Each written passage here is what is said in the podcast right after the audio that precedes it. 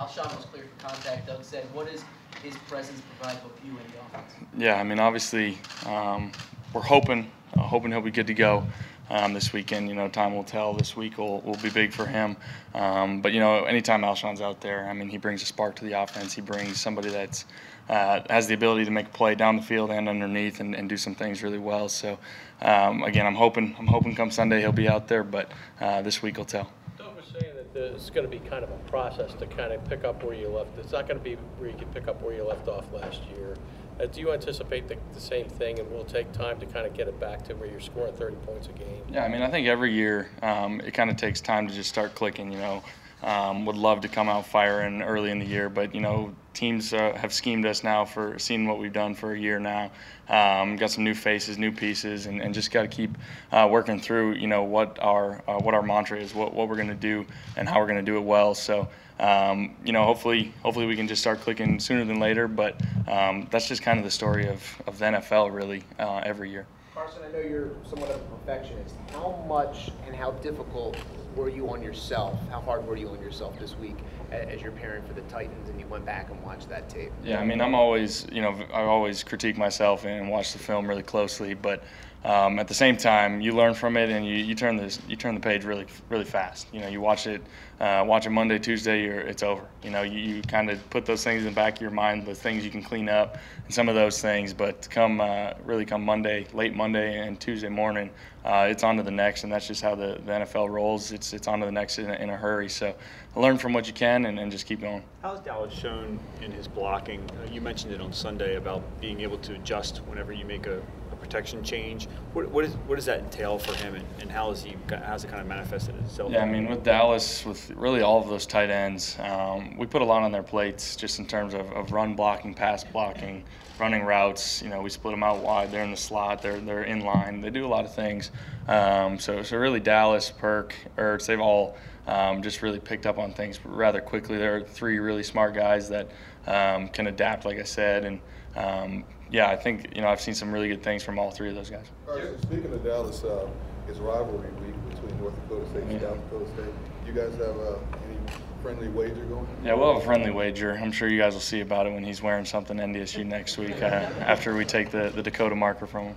Carson, that, that time period where Doug can talk to you on the headset up to 15 seconds, uh, what do you want from him in that situation? Has that kind of conversation evolved for saying how much you want or how little you want, that kind of thing? Yeah, I mean, that's stuff. I mean, all those kind of in game mechanics, you know, Coach and I now having a couple years under our belt working together, um, those things are kind of second nature now. And um, there's times where he gives, you know, lots of information because there's specific things on plays, and there's times where it's pretty straightforward. And, um, you know, we've had really, really good success with our communication and um, just the, the logistics and everything of, of that operation. Carson, how familiar are you with uh, Marcus Mariota? Did you watch him at all when he, you know, 2015 Heisman year, 2014 Heisman? Yeah, a little bit, a little bit. I mean, he's a, he's a he's a great player. Um, really athletic. Obviously, does some things well.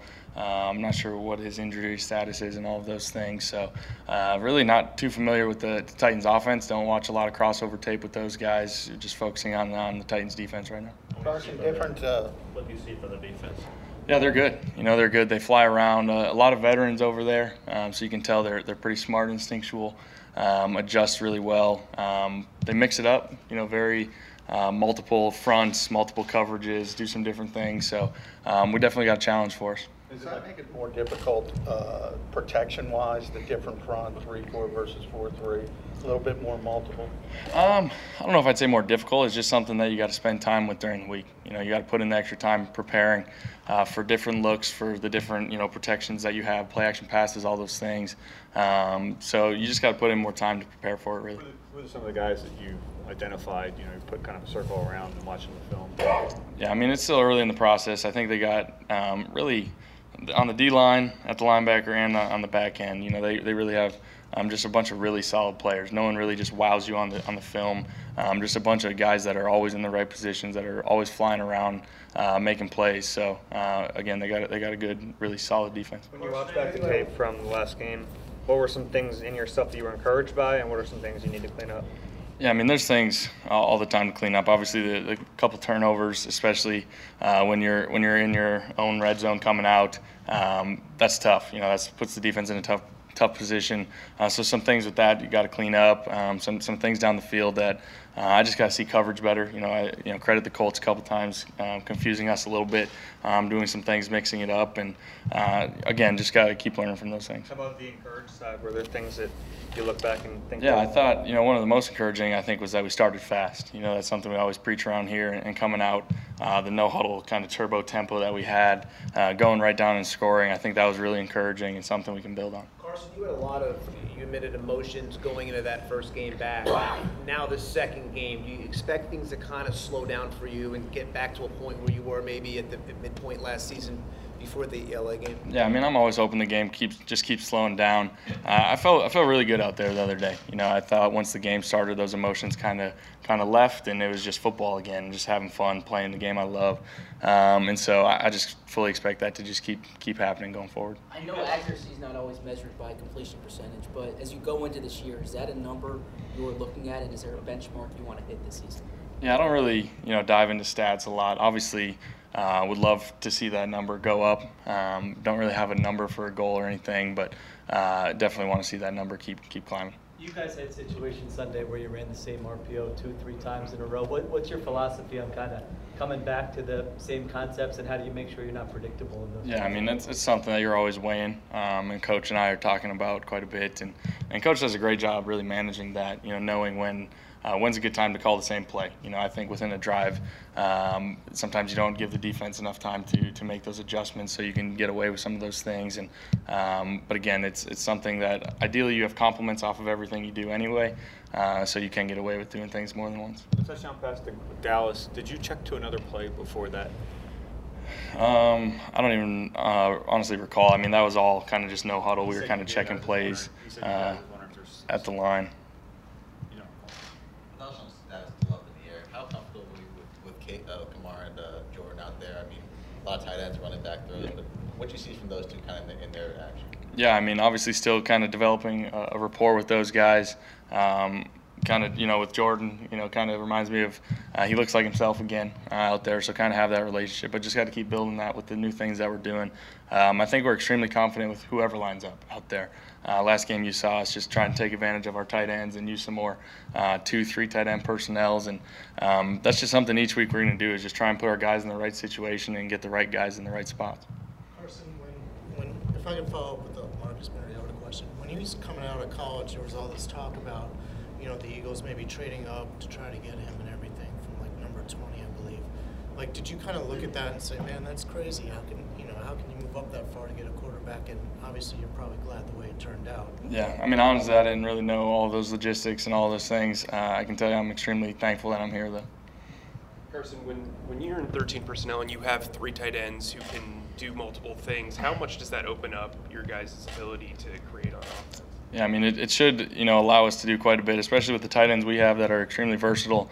Um, not only uh, you know obviously they're great pass catchers, they're smart guys, and um, just to, the ability to put stress on a defense um, when they are pass catchers like that. But then if the defense wants to go into some nickel, um, get some different personnel on the field, we, we should be able to take advantage and run the ball with those guys as well. So I just think it creates a, a little mismatch in spots. We just got to be wise with, with how we use it.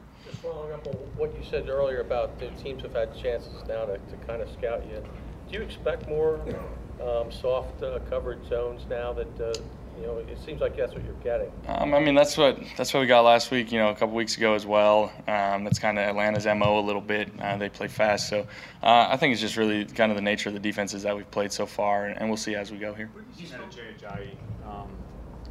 During the offseason, and then I Yeah. know there's a chance it could come back, but what, what has he brought to the offense? I mean, obviously, you know, having Jay here um, for the, the majority of last season, uh, I thought it provided a great spark for us as an offense. You know, a guy that runs as, as violent and as hard as he does. Um, you see him, you know, kind of making guys miss, running through tackles, um, picking up big plays. You know, that just really um, sparks the offense, sparks the whole team. And so, uh, anytime he's out there, you know, we know he has the ability to, to make multiple guys miss, run through tackles, um, and just kind of kind of give the offense a boost. You spoke last week about your mindset entering year three for you. Uh, DeFilippo said last year, it's at this point, year three, year four, when you start to see who a quarterback is.